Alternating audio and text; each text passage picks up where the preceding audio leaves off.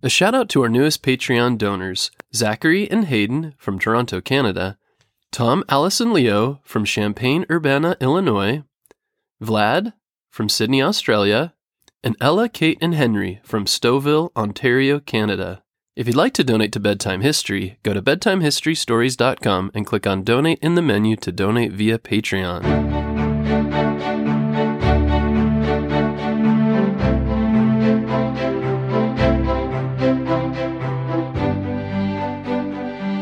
Close your eyes and imagine you step into the basket of a hot air balloon. You grab the sides of the basket tight as the flame ignites, adding gas to the gigantic red balloon above you.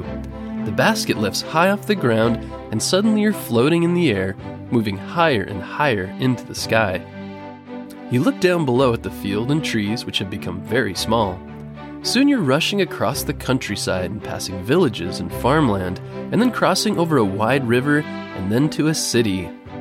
You pass over an ancient castle and then the ocean, traveling further and further from home, then across countries, around and around the world. This is what it might have felt like to be Phileas Fogg, the main character in Jules Verne's famous novel, Around the World in 80 Days. Listen closely as we learn about the life of this visionary author who took his readers around the world, below the oceans, and into the earth with his fantastic and educational tales that define the genre which became known as science fiction.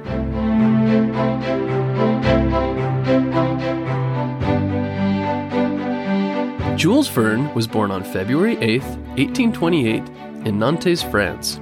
The home they lived in was built on an island in the middle of the river. From their home, Jules loved watching ships arrive from all over the world with passengers and goods to trade in France. He imagined what it would be like to be on the ships, climb up their tall masts, and be sailing around the world on adventures. When Jules and his brother Paul were old enough, they attended a boarding school. A boarding school is a place where kids go to school and live. There he learned to write and do math. While they weren't at school, Jules and Paul loved to play in the fields and dream about adventures they might go on one day together. One of Jules' favorite books was called Robinson Crusoe, about a man who is shipwrecked and has to survive on an island by himself for many years. It was an adventure story, and Jules thought about the kind of adventures he might write about someday too. Later, more siblings joined their family, three sisters, and their family moved to a larger home. They attended school, and while Jules struggled with many of the subjects, he did like writing. Also, his father wanted him to become a lawyer like he was, but Jules wasn't sure that he wanted to do. But Jules wasn't sure what he wanted to do with his life. But as he grew older, Jules followed his father's advice and went to school to become a lawyer. He moved to Paris with a friend and loved living in a big city with all the sights, sounds, and commotion. He spent his free time writing poems, plays, and songs. His father wanted him to focus on school, but Jules loved writing too much to take his advice. In Paris, he met famous writers such as Victor Hugo and Alexandre Dumas, who had written books like The Three Musketeers, The Count of Monte Cristo, Les Miserables, and The Hunchback of Notre Dame. At the time, Paris was the perfect place to live for someone who wanted to become a writer and learn from other great authors. Living in Paris, Jules wrote his first play that became a live performance, and his first story that was published in a local newspaper. The story was about a hot air balloon adventure.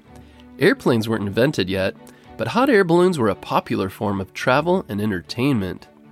Like ships, they filled Jules with wonder at the places they might take him someday and the adventures they might take people in his stories. But sadly, his father wasn't happy with the success of his stories and plays. He told Jules he would stop sending him money and he had to come home and take over his business as a lawyer.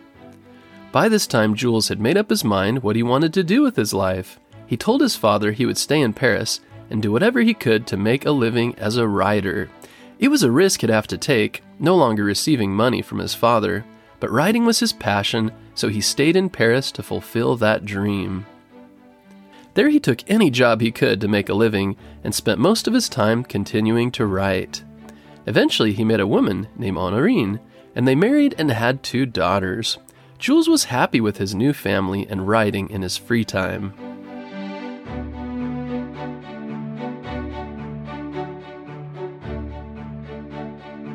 In 1859, Jules got his first chance to travel beyond France. He and a friend took a ship to England and Scotland there he saw many of the places he'd only read about as a child in books castles, ruins, and huge mountain ranges. As they explored these wondrous places, his travels began to fill him with fresh ideas about how they might be used in the adventure stories he'd dreamed about writing since he was a child. Sure enough, Jules' travels inspired him to write his first novel in 1863 about a hot air balloon adventure over Africa called Five Weeks in a Balloon. At first, it didn't sell, but not long after, a giant balloon was launched in France, and people became excited about the idea of hot air balloons and bought Jules' book. Jules' stories were different because they combined adventure with science and the many other advances in engineering that were taking place at this time. He lived in a time of many new inventions and scientific discoveries, which included steam power and flight. Many new places like Africa were also being discovered around the world. It was an exciting time to live, and Jules wanted to capture that sense of wonder and excitement in his novels. Little did he know he was helping create a new category of writing called science fiction.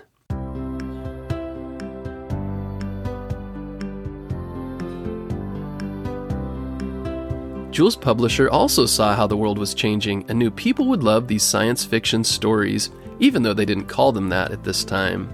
He agreed to continue publishing each chapter of Jules' stories in his magazine. Once the book was finished, it would be bound into a single copy for people to buy and read. Next, Jules began working on what became one of his most famous novels of all time. In the story, a professor and his nephew discover a volcano in Iceland and believe that if they can climb down into it, they will find a path to the center of the Earth. They travel far below the Earth's surface through caves and an underground river where they discover a huge cavern, fossils, and an underground sea. There they see fish, reptiles, and other mammals from the age of the dinosaurs. It became a chance to introduce readers to prehistoric life on Earth as they imagined these now extinct creatures living and battling in these caverns at the center of the Earth.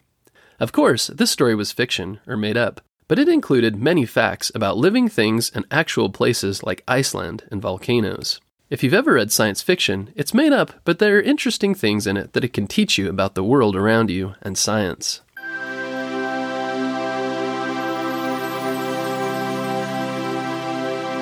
When Jules' book was released in 1864, Journey to the Center of the Earth was a huge success. People love going on adventures through his characters and learning about new places and subjects like geography, geology, and the history of life on Earth.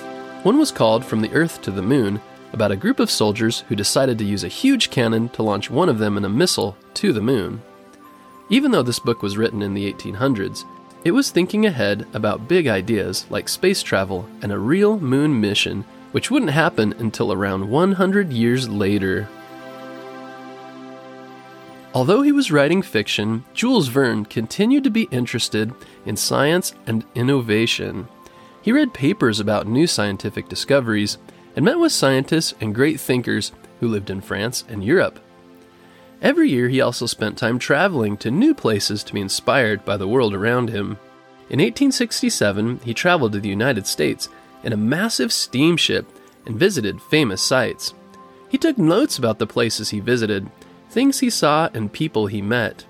His travels and research gave him new ideas about what to write in his fantastic stories. And he would need all the inspiration he could get because Jules had started on his most famous novel yet. Going back to his childhood, it included his dreams about ships and the vastness of the sea. This story would be about a massive submarine called the Nautilus. The Nautilus wasn't like an ordinary submarine at the time, small and cramped.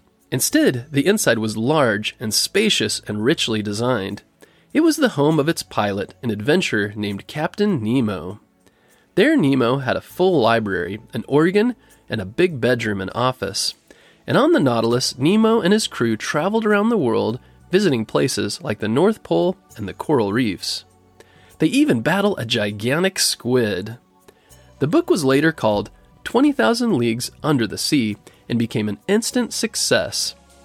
In it, Jules Verne took readers deep below the sea, where they not only learned about the oceans of the world and exotic sea life, but also the mechanics of a fantastic submarine, which was powered by electricity. Electricity was still a very new idea and invention at the time. 20,000 Leagues Under the Sea eventually became Jules' most popular book, and in 1916 was made into a movie, then later in 1954 by Walt Disney, along with later film adaptations. Jules' next book was also a big success. It was called Around the World in 80 Days, about an Englishman named Phileas Fogg who accepts a bet that in a hot air balloon he can circle the world in, you guessed it, 80 days. During the book, they visit new places across the globe, another chance for Jules to teach his readers about all the amazing places he's visited and see the wonder of the wider world through his eyes. It was also turned into a play and later a movie in 1956 and even won an Academy Award for Best Picture. With the success of his books, Jules became very wealthy. He built his family a large home in Amiens and a yacht he used to sail to exotic places around the world. He was treated as a celebrity wherever he visited. At home, he threw large parties for friends, family, and the people of his town. He joined the town council and used his money to take care of people around him who were poor. Also, later in life, he and his father became close again, and he accepted the fact that he decided to become an author rather than a lawyer. His father was very proud of what his son had accomplished. Jules Verne spent the rest of his life with his family at home, where he consistently wrote around two novels a year later into his life. On March 24, 1905, Jules passed away at his home. His son went on to publish some of his other stories and add to them himself. Many of his books have been translated into at least 140 different languages and inspired many famous science fiction writers. Being one of the earliest authors to combine science, adventure, and technology, he's often been called the father of science fiction as one of the founders of the new genre. Many great explorers and engineers also read Jules Verne's books when they were young, and it inspired them to dream big and accomplish great things in their life. These include Wernher von Braun, the rocket scientist, and the astronomer Edward Hubble.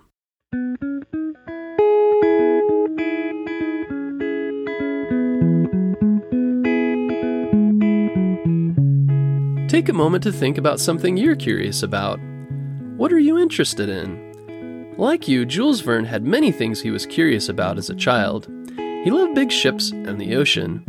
Now, what can you do next to learn more about the things you're curious about? You might go to the library or find a good book about that topic another way. There are lots of educational videos online too.